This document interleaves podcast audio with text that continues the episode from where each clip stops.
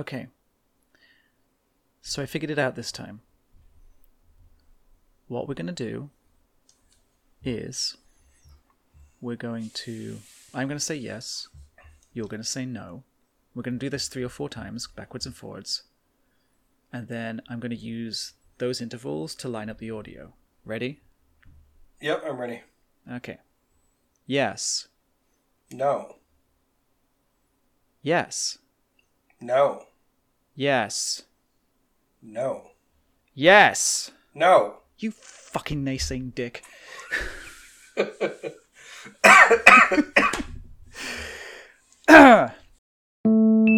Welcome to Weird Sequence, Season 1, Sequence 5. Zima Blue by Alastair Reynolds.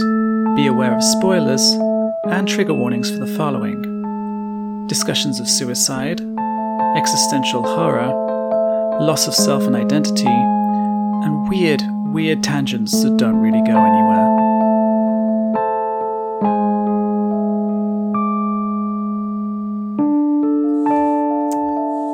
So, welcome to Weird Sequence. We're your hosts, Phil Allegari, And Damien Hester. and this week we are covering Zima Blue from the uh, short story collection Zima Blue and Other Stories uh, by Alastair Reynolds. Um, what did you think of this? Well, this was the first time that I had read this story, um, and only my second Alastair Reynolds story. Um, I had read Revelation Space at your Oh, that's a recommendation a couple years ago, and it blew my mind. Like it was, it was kind of the first like hard-ish sci-fi that I'd ever read, and it was really good. Yeah. Um, So, if you're not familiar with Alastair Reynolds, uh, he is a Welsh author, I believe, one of my favorites, who um, used to be an astronomer for the ESA. I believe he was involved in building some of their solar probes. Who became a full time writer, and he writes typically fairly grandiose, somewhat realistic space operas. Yeah, Um, it was doesn't really, believe that um, faster than light travel is possible. So whenever you have FTL in his stories, it's very like, yeah, just turn on the thing, which is hilarious. But Yeah. um, Revelation Space gotta in love, particular has gotta that- love that- weavium. oh yeah, he, well, uh, um, Revelation Space in particular has that concept of light huggers, which Yes. I love. These five kilometer long spaceships that um, spend decades traveling between solar systems with hundreds of thousands of people in cryo suspension. Um, Mm-hmm. Anyway, and dangerous weapons oh that God, may or may not be sentient. indeed. Yeah, but Zima Blue. Um, Well, so what what happened was, I believe it was the early thousands, uh, early two thousands. He released two short story collections, one in the UK, one in the US. So, one was Galactic North, which was a collection of his Revelation Space short fiction, and then he wrote released Zima Blue and Other Stories, which was his non-Revelation Space fiction. Zima Blue, I believe, was released in the States, and Galactic North was released in the UK. And my copy of, of Zima Blue, my, my physical copy up on my shelf, I got on import from a Forbidden Planet in Birmingham. And uh, I brought that with me. So I imported a book into the UK and then brought it back to the US with me when I moved. Which amuses me, if nothing else. who hasn't done that? Well, I don't know. Have you have you uh, have you emigrated to the UK and back again? No, but I kind of wish that I had. Would you like me to summarize this, or did yes, you wanna... please. Okay, so Zima Blue is well, Zima is a galactic renowned painter in a post singularity society, galactic society, human society, who has announced his retirement from public life. And the story follows a journalist by the name of Carrie Clay, who is going to the planet of Merjek, which is a backwater that nobody really knows of, to go to a fairly generic clone of um, Venice to see this grand final work that he does before he retires. She's been following his career for years, unexpectedly gets an invite to come and speak with him prior to the event. Of course, you know, story of the century absolutely goes along. And what she finds out is a couple of interesting things. One, Zima is fascinated with her because she relies on a basically like a floating device that looks like a hummingbird to keep her memories. She's centuries old, can't possibly store that in her head, and she uses this device to give a perfect recall of everything she encounters. And And secondly, decisions. And make her decisions. And secondly, Zima is not really human. And there's this interesting discussion about the nature of memory and persistence because Zima has gone on this this quest sp- spanning from this arc of his, his kind of creative work where he started to incorporate this very specific sort of azure blue into his paintings and he was he was renowned like he is a he's an overbuilt cyborg. He can go and stand in the, the, the heat of stars. He can stand on asteroids. He's completely self-contained nigh on indestructible individual. And yet he would paint these massive canvases. He started to become obsessed with these little specks of blue he would unconsciously paint into his pictures which then became bigger and bigger and bigger until he was wrapping moons sometimes even whole worlds in these huge blue canvases but he doesn't remember And, where he and comes it was from. and it was such a specific shade of blue that it, it became known as Zima blue. A very specific shade of blue, known as Zima blue. And he has no recollection of where he comes from. While he's doing this work he's becoming increasingly obsessed with this color, he starts to expend these massive resources from being this, this huge artist to try and figure out where he came from. Because he has the exact opposite problem to Carrie. He he has no recall of where he came from. He he understands the impermanence of memory. Whereas she has come to rely on absolute rigid uh, recall of everything. And what he finds is he goes, you know, basically through fairly shady region of space, and he realizes that he's not human. He was an AI, a sentient AI, recognized sentient AI construct that was implanted into a semi organic body. He keeps following himself further and further back, and what he realizes is he was a essentially a hobby project. Um, some inventor back on old Earth liked to build intelligent devices, and one of his test beds was a little pool cleaning robot, which became a family heirloom and constantly got tweaked and modified, and eventually became sentient and became Zima. The blue that he obsesses with is the color of the pool that he was he was forced to clean back when he was barely conscious. And what he has done is on this planet, impossibly far from Earth, he has reconstructed, literally as an archaeological dig, gone to Earth, dug this thing up, and brought that pool back to this planet. And his final work is to jump into this pool. And as he jumps, it will trigger a series of neurological triggers that will essentially destroy his higher brain functions, thus returning him back to this, you know, perfectly content little pool cleaning robot. Even though he's a what seven foot tall, Muscular. closed loop muscular robot. um, before he does this, he wants to relay to this this um, writer, this journalist, that she has to stop living with this permanence of memory because a key important part of the human experience is to be able to forget. And this is this is really the, the point of his work, you know, this idea that you have to forget and rediscover things, that things change, that the real memory can be different to the real situation of what happened. He kind of parts ways, and sure enough, a couple of days later, he completes this act, um, this this sort of grandiose piece, and lands in the pool and starts swimming around contently, underwhelming everybody who went to see it. The story finishes with um, Carrie Clay terminating her little memory assistant to go and get. Basically, the the way that most people do it is they have expanded memory inside of their head that follows normal biological things and will degrade over time. And she sort of gets rid of this this little assistant that keeps this perfect memory for her, um, so she can live a more natural life, sort of living with this this concept of impermanence. You know, Yeah. coming back every so many years to visit Zima on the anniversary of this this this great retirement. And I, I think that's roughly it. I don't think I left anything out there. No, that's that was the that was definitely the gist of it, and I Yeah. think, you know, this story. If I if I were to describe this story in one word, it would be beautiful. But if I were to describe it in two words, it would be beautiful and haunting, because there are so many implications of what both Zima and the journalist are are telling us through the story, and not only with like the impermanence of memory and and the importance of of you know our normal biological functions, but but also in like you know what does it why do you choose the choice why do you make the choices that you choose? And you know there was uh, there was a really interesting interchange in the story about choosing what what kind of wine to have oh sure. And, and uh, then the whole discussion about you know you can change on a single event. A single thing can happen and and completely change your outlook complete completely change the way you conduct yourself your life. But you can't do that if you keep slavishly relying on those same memories.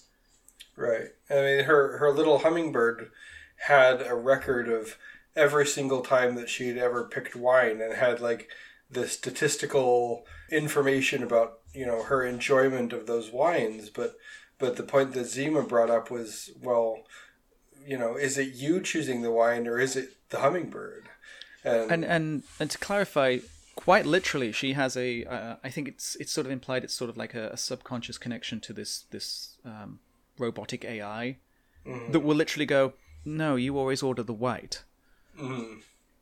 Under these specific conditions, you've picked white this many times out of this many times. And, yeah, and it's, it's it's implied to be quite rigid. Sort of, you know, well, three years ago, last time you ate this, you did this thing. Mm-hmm.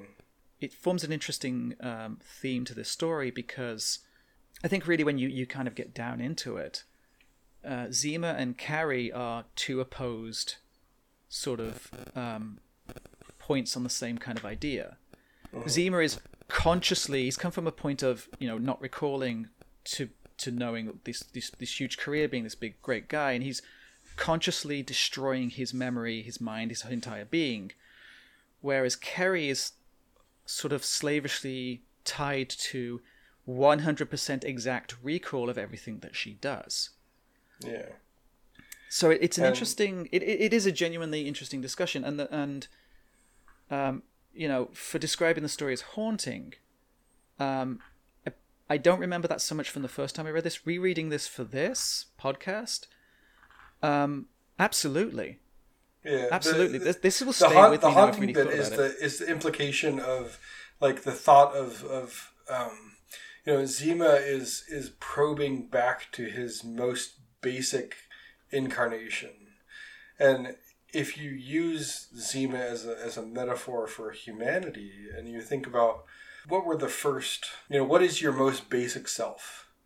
And if you could if you could go back to that point where you are your most basic self without any sense of, of responsibility or disappointment or anything like would you would you take that would you erase your your higher functions and just the, the implications of of that journey well, to find out what his most basic self was is, is haunting to me.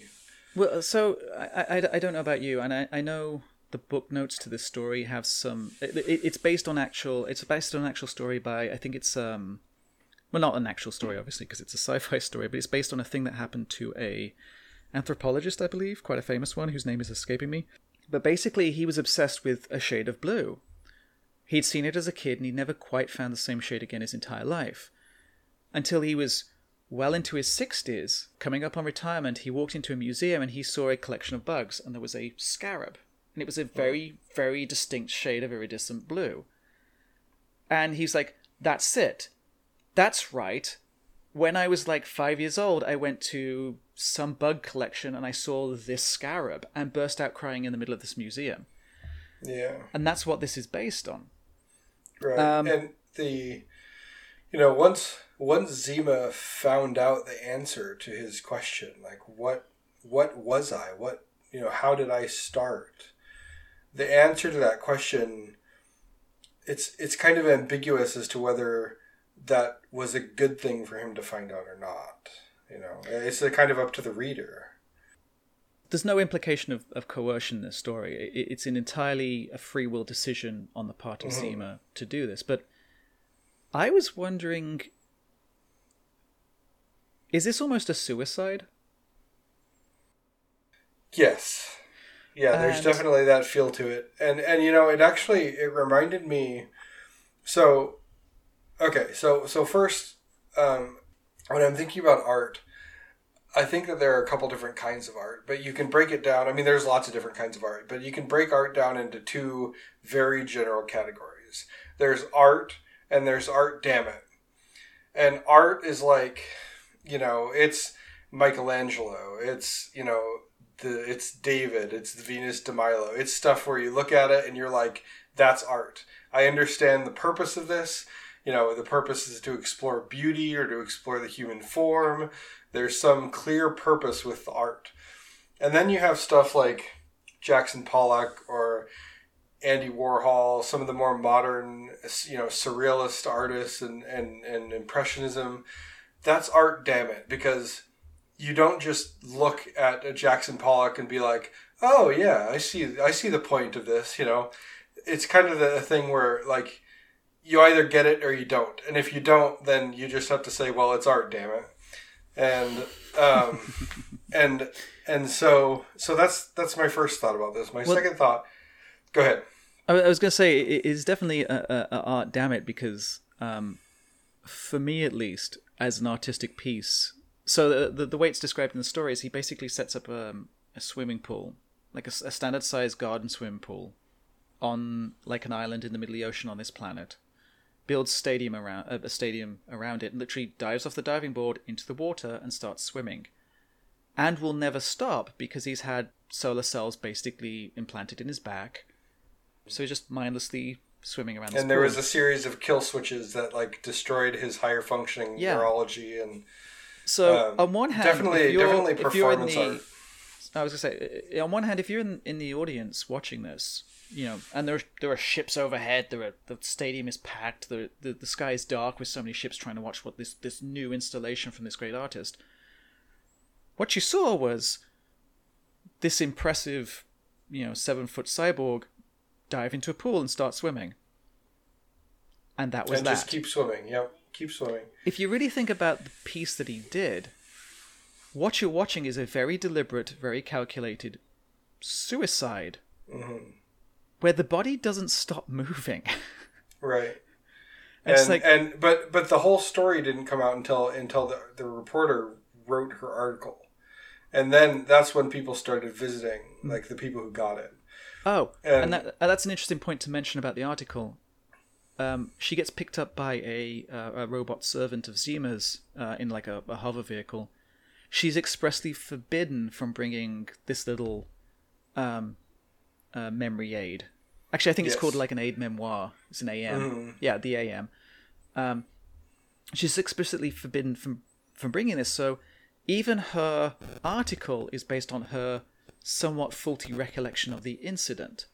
Yes. By Zima's design. Mm-hmm.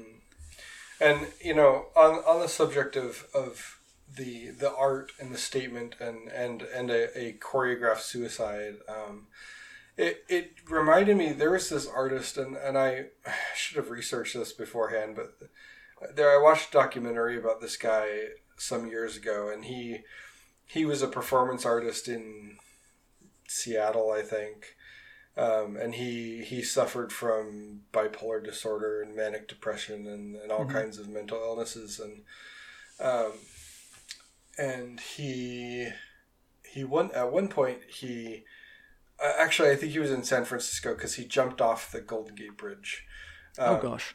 So so he jumped off the bridge to commit suicide, but when when the police went to his apartment to to investigate you know causes and things what they found was was haunting in the same way that this this that Zima's artistic piece was haunting. When they went into his house what they found was all of his artwork that he had ever done that he hadn't sold. There were hundreds of paintings along all the walls of the house but they were all facing toward the walls so that you couldn't see what the work was Okay. There are these paintings just lining the hallways, the stairs, all the rooms are, are lined in these paintings that are facing outward. And so as they walk through the house, they go upstairs to his bedroom. And again, there are paintings lining the walls facing outward, except at the at the foot, like at the end of the room, there's a self portrait of him facing out so that they could see. And like it gives me shivers just thinking about it because like that is that is an artistic statement that is horribly sad and and ethereal and haunting and you just like I don't understand what the I know that it has a statement but I don't understand what it is. Well, and and, and this is sort of the, the, the other part with this story. This isn't a sad story. No. I mean, if anything, It is it is it is melancholy. somewhat. But I mean, for, for the most part, Zima is almost apologetic, if anything. Yeah.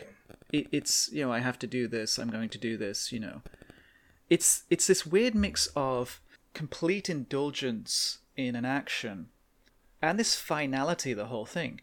And there, there's no there's no failure in Zima's life. No, he's Uh, he- he's come from- successful.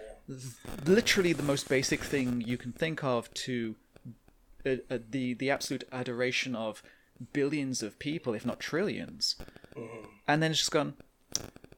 No, screw it. I want to go back back, to the, where uh, I was happy, the most basic thing I remember, which is just staring at this shade of blue, which is the the, the pool blue, Mm. and it's um, it's a very odd feel, you know, a little bit melancholy, but but not really. It's a little bit, um, you know, you, you could say it's oh, it's a, a very destructive thing, but it's it's not really seen as destructive. No. Uh, it's almost welcomed and comforting. Mhm. So it's it's it's very interesting. and that and uh, the, the comfort that that Zima f- um, gets from this realization that he's had and the and the action that he's going to take is kind of as a reader for me anyway it was a little bit uncomfortable but but it's it was uncomfortable in a way that that made me thoughtful and so Well, T- take a somewhat strange, um, strange comparison. So when I was when I was in college, I, I kind of got access to my own internet for the first time. There was this tune that kept bugging me. It was a song about a lorry driver that was driving long distance, and I couldn't, f- for the life of me, figure out where this came from. So you know, early internet. I'm sitting down. I have literally dial-up internet. I'm searching, searching, searching, searching, searching, trying to find this stupid song, and I finally find it. And it was it's a it was a kids show.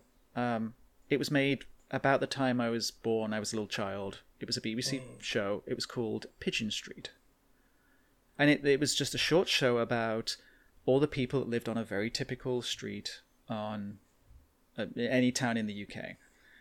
It's a little stop motion animation thing cardboard cutout type thing. That that very kind of late seventies, early eighties kind of art style. And this this is Derek Powell, something that's just there in your mind you can't quite pin down. That's just imprinted, but you your memory's fallible. You can't really recall the exact the with any clarity what this thing is. I was twenty something at this point. This idea is still floating around in my head. The the trick here is I went, oh, that's what that song is. Cool. I didn't lobotomize myself to go and stare at a TV for the rest of my life watching this show. right But that's kind of what Zima did. Just this this willing kind of I don't want to deal with everything anymore. I just want to go back to this basic point that is clearly still here that I'm still obsessed with and just indulge that. Just just live in this this comfortable, entirely fulfilled life. Yeah, it's it's uh um there's actually a show like that for me and I don't I don't I, I used to know the name of it, I could look it up, but when I was a kid there was a show um about these kids who had uh, uh, magical koalas living outside their windows and um that's about all I remembered about it except that also the the the main character of the story her father was missing and he was an adventurer and I remember he they eventually found him and he was in this weird like um, bubble universe and and he himself was inside of an opaque bubble and so you could only ever see his silhouette. And like those three TV things was weird. right. Those three things were the only things that I could remember about the show. Magical koalas missing father opaque silhouette in a bubble. And um, at some point I was thinking about that show and and so I went and, and Googled it and I found it and I watched some episodes and it was just a really like surreal feeling to be watching this thing that I hadn't watched since I was probably, you know, six or seven years old, and and I don't, you know, I hadn't thought about Mhm. it in years and years and years, and um, but you Yeah. know, again, I didn't, I didn't go and you know put myself in a group home so I could watch this all the time. But it, but it, it is an interesting idea, you know, that you can have this idea, this thought that's that's in your head that like the stones of an old castle, you still have the general shape, but it's so far degraded from what it was that you can't always necessarily tell what it what it was doing, why it was there. hmm And and I'm not joking. I I probably spent oh gosh, a couple of months trying to track down what that stupid song was. So you know, in in this story, you have somebody who has spent incalculable amounts of money, absurd amounts of time to track a story that has faded out. Literally their childhood, if you really think about it, hmm hundreds of years earlier. Yeah. Um, and that's is it obsession? I I I, I want to say it's like a very obsessive thing, but I never get the feeling that there was a really strong like- obsession. yeah. It was just sort no, of not, like not a like a not an unhealthy obsession. It was just like, you know, this is something I need to know the answer for, and I have, I, I need to know this you know, because I, this I have I have the funds to throw at it. So Yeah. you know, I was also thinking it there there are some interesting implications about the nature of um, of evolution and and of um, like personal growth, and and this is something that that is kind of a through line in Alastair Reynolds' work that I've read anyway. You know, in, in Revelation space, the, the people who crew the light huggers are, are usually very heavily modified humans that um, so um, the- in in in Revelation space, the, the, these light huggers, are these near light speed ships that bounce between um, um, solar systems, and they they have a couple of interesting things. A, they they pass through periods of tremendous sort of uh, exposed vulnerability because they are in interstellar space. So a lot of the crew get modified because they take radiation damage. They take atomic nuclei hits. Their their whole ships are full of nanobots that just find tiny little holes and fix them. and the rats. Oh, the, um, and the rats. rats. And and the other thing that's that's interesting is that they because they are traveling 60 70 years at a time they don't really bind to any civilization but at the time they've completed their first voyage everybody they knew is statistically likely to be dead mm-hmm. because with Just a- relativistic speeds, the time compression would make it so that you know Right. where they're the. I think I remember the the crew had experienced like ten or twelve years of travel, but it had been a lot, lot, lot longer for the for the for Uh, like yeah, the- the- the first trip to the nostalgia- the- the- and, and stuff. yeah. Oh no no no uh sylvestra was the um... no yeah that was a nostalgia for infinity. Th- there is a jump they make where it's on board it's seven years. And actually the trip they're making is something closer to 83 Right. But But, uh, but but in terms of Zima Blue, like think about the the evolution to go from a pool cleaning vacuum robot to a seven foot tall performance artist who is wrapping planets in blue canvas and creating I think one one thing that he made was like a, a ten light year long canvas that was entirely Zima blue. Mhm. What kind of evolution goes into going from a pool vacuum to, you know, Zima? It's just like Well, yeah, and I, I think in the story he he does attribute some of the memory loss, if not the majority of the memory loss, to having his sort of core, his core sort sort of neural functions, basically copy pasted into a, um, like a grown biological body. right. So it's not. He's gone from the point where he's been a pool robot that's turned into, you know, um, a designated conscious AI to being built into something that it's quite impossible to tell uh, anything other than it's a um, a very intensive fusion of um, cybernetic and organic parts, quite by design. There's, there was no everything in in Zima's life is very deliberate, every specifically done. But this is, I think, that's the point when he loses a lot of the a lot of his memory of his own origins. Yes, because he had to do it in kind of a a, uh, a less than legal way. Uh, was it less than legal? I, I know he well. Well, he, he kind of went to that planet, like you know, in in Yeah, big he- epic he went sci-fi into- stories. There's the always that one planet that where there's Yeah. like no scientific ethics or anything. You are correct. He he kind of went to um, Space Vegas. Yes. That's the impression I got. Was Space Vegas. So yeah, um, So I, I really like this story, and I think, you know, I I love this story. Um, it, it- this is one of two stories from this same short story collection that was turned into shorts for, um, uh, Love, Death, and Robots. uh, and I didn't get a chance to watch that. Oh, that, that- uh, for my money, the the book is significantly better than the, Yeah, the animation. Not the animation is bad. I just don't think it's, for me personally, true enough to the source material. My absolute favorite from this story collection is Beyond the Aquila Rift. I was actually had the exact opposite experience with that because I'm watching this story and I didn't realize when I first watched it they were short stories that had been turned into animation pieces. And I'm watching the story, I'm like, this looks very familiar. This looks really familiar. Is this Beyond the Aquila Rift? and the end of that story, um, actually, I'm not going to tell you what it is because we're only issuing spoilers for Zima Blue. Um, the end of that story in that episode is exactly how I pictured it in my head, and it actually gave me goosebumps. Oh man, that's that's that's the best, man. Oh yeah, So, Um, but- so you're yeah. reminding me of an experience, and this isn't Zima Blue related, but I have to talk about it because every time something like this comes up, it's just the most surreal feeling. So, um, Okay. the the uh, the book "The Last Kingdom" by Bernard Cornwell.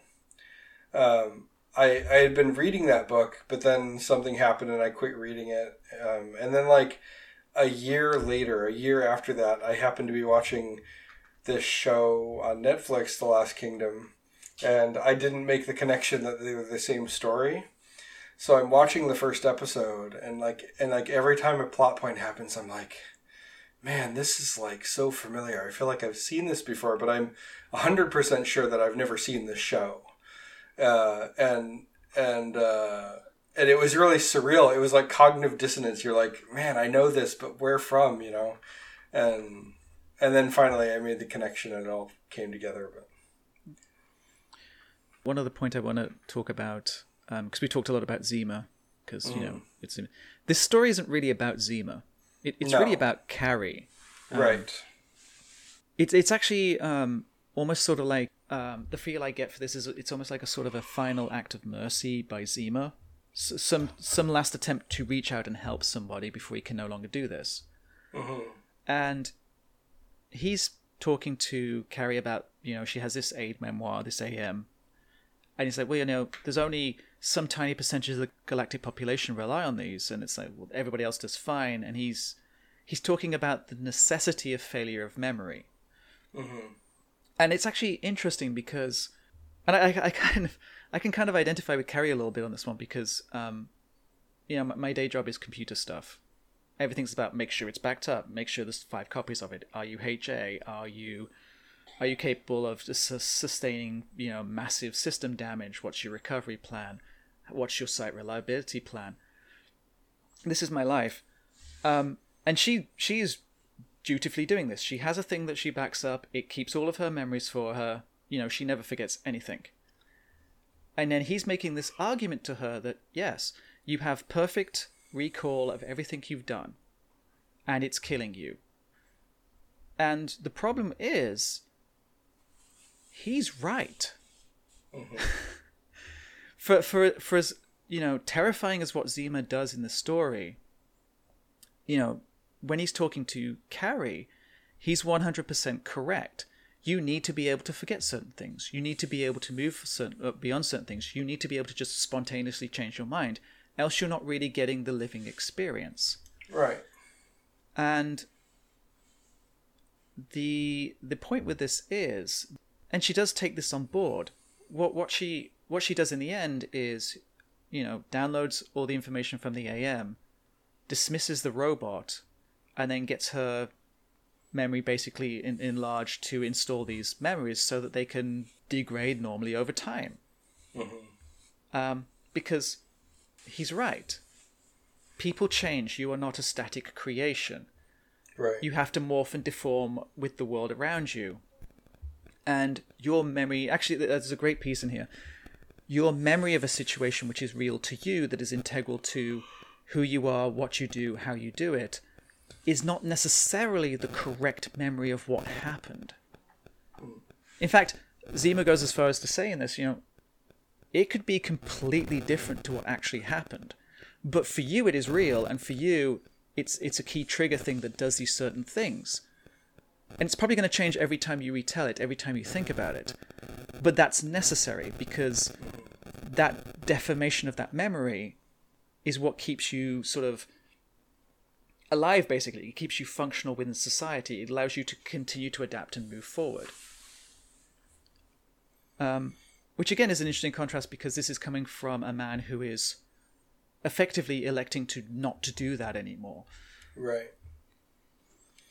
If you if you had access to something like an AM that would that would record everything, all of your memories, would you use it or would you try and get something that was more mimicked the natural process of the brain?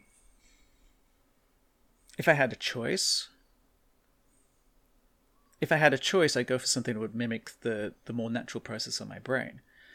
If i had if there was just a, a sort of an am available an am sorry available um, yes i would take it so yes if if the only option i had was to use an am then yes i would absolutely take that option because at least career wise for most of my adult life I have to save and store the data.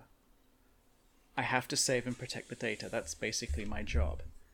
So yeah, absolutely, I would do that. I, I, I- I could pretend that I wouldn't, that I would indulge, you know, selectively editing things that I wouldn't want, or maybe I just purge the bad things. But I wouldn't. I know me. Mm. I would keep all of that diligently indexed and saved for perpetuity. How about you? Would you? I think I would, but well, I don't know how I would actually feel because I probably I would just take it and just use it. But if I could, if I could take it and use it and then read Zima Blue, I think I would, I think I would try and go for like not always being connected to it, like being able to turn it on and off for things that I felt I wanted to have recorded exactly as they were. Okay. But you know, I guess we kind of have an analog for that. Like, how often do you turn the camera, your phone on, and record what's going on in your house? You know, That's true. That's true. probably not as often as I should, but Yeah. um, I don't know. I have gigs of pictures of kids. You know what I mean? yeah. But the, you know that the the nature of memory is is um, really interesting and mysterious. I mean, the human mind can just uh, you know forget things and and and make up memories from whole cloth sometimes. Well, the, the thing I find fascinating, and you are right. You you you can. Um, my my favorite one is pareidolia, where your brain sees a pattern in, in just random data. yeah, Jesus in the toast. Jesus in the Toast is the classic example. Hearing voices in white noise is another good one. I, I think it's I think it's one of the things I find more interesting about this is not oh you know your, your memory can fail ha ha ha because uh, most of the time when we portray memory as a failure we don't really portray it as a positive thing you know in this discussion between Carrie and Zima Zima he's not even describing it as a a a, a, thing that happens like it's a thing that's going to happen you need it's it's it's a critical thing. It has to happen for you to function correctly. And I think we tend to forget that sometimes, you know, failure, reappropriation, uh, reuse are things that you need to have in a, a perfectly functional cyclic society. Right. Well, especially in, in this story, you know, the, the implication is that these people who are using these are have an, uh, an you know an, an augmented lifespan, or they're they're living for you know hundreds and hundreds of years beyond their their the Well, I- I don't Norm. think the um, the universe that, that sort of Carrie and Zima live in is very well fleshed out. Honestly, I think No. I think it's only like two or three short stories. I, I was just thinking like if you if you were to if you were to be able to live for hundreds and hundreds of years um, you know the brain is amazing and and and its capacity is huge but it's finite. Like there are calculations of what the the capacity in in like in bytes of the human brain is and and it's it's a it's a known number so Oh, it's If like you were it's to- like peta, uh, peta, petabytes of storage. right it's huge even, but it's still you know it's enormous. Whatever it is. yeah I mean, but if you were to live for hundreds and hundreds of years you know that all that that data would would go in there and at some point you'd have to start forgetting things just to make Well, room I- for other things I think the uh, the implication with this story is that uh, you know they are post singularity, so they don't they don't deal with death as a necessary thing. no they do they just do it for tax purposes Right. I mean, there's there's a great thing here where Carrie is, is kind of summing up the, the the whole incident, and she's talking about Zima swimming in this pool, maybe for even millions of years. right his body his body is uh, could be there in perpetuity Actually, there's a great quote here. I'm, I'm just going to throw in here. Beyond that, it was anyone's guess. But the one thing I knew that was Zima would never tire of his task. There was no capacity left in his mind for boredom. He had become pure experience. If he experienced any kind of joy in the swimming of the pool, it was the near mindless euphoria of a pollinating insect. Which yeah really just sums up how how much of himself he jettisoned to go back to this sort of uh, desired primal memory. So, a- uh, any other thoughts you had on this, or No, I think we've summed it up. I, So- I mean, I think, I think if I sat down and thought about it for a little while longer, like this story has so many deep implications about the nature of human of human experience, the nature of memory, the nature of you know if evolution and and you know there you could it's a story that you could talk about for forever and just you know go as far down the rabbit hole as you could possibly go mm-hmm. I I love this. I'm going to put this on my rotation of books I have to read periodically. Yeah, no, th- this is this is an amazing story. This is probably one of Alastair Reynolds' best pieces in my mind, even though it's so short. Um, because I mean, the Revelation sp- space books are space operas of hundreds and hundreds of pages. This thing is maybe twenty, and it's it's just beautifully done. It's, It's just, got some- it's got a punch, it's a simple Like- idea. It's just it's very stripped down. It doesn't need anything added. It doesn't need anything taken away. It is absolutely the best story it will ever be, and I love it. it's a great story two thumbs up Um, three thumbs up because I'm a post singularity augmented human with an extra arm. Yes. Oh, is this is this the story, or am I thinking of Old Man's War? Are there um, is is Revelation Space the one where there are humans that have specifically adapted to work in asteroid fields? Um, No, that that's Old Man's War. that's Old Man's War. There, there, there is a concept that is touched on in Revelation Space, at least the Revelation Space stuff that I've read. I think there's one I haven't read, where they have a concept of a skyjack, which are people that live just in oh yes. just in asteroid belts and like far Kuiper objects that have you know very limited energy, but they are they are described as strange even by ultra standards, which ultras are the people that live on the light huggers. So God only knows what they look like. Yeah. So, um, cool. So, next show, I believe this was your choice. What uh, what were we covering next time? Right. So next time we're going to talk about um, another Lovecraft story, and I'm not going to be taking questions or excuses about why we're doing this because this story is amazing. Um, What you, you're not going to justify why I went? Really, we're going to do another uh, Lovecraft story, and you just went, yes, yes, we are. Go and read it. You're not going to did. Yeah, justify that. No, no, because you go read the story and then then come back to me. So the story is the statement of Randolph Carter by H.P. Lovecraft, and um, it's it's a great story. I'm excited to talk about it. um, and I look forward to reading it because I don't think I've read that one. Hmm. Um, so, thank you for listening, and we'll see you next time.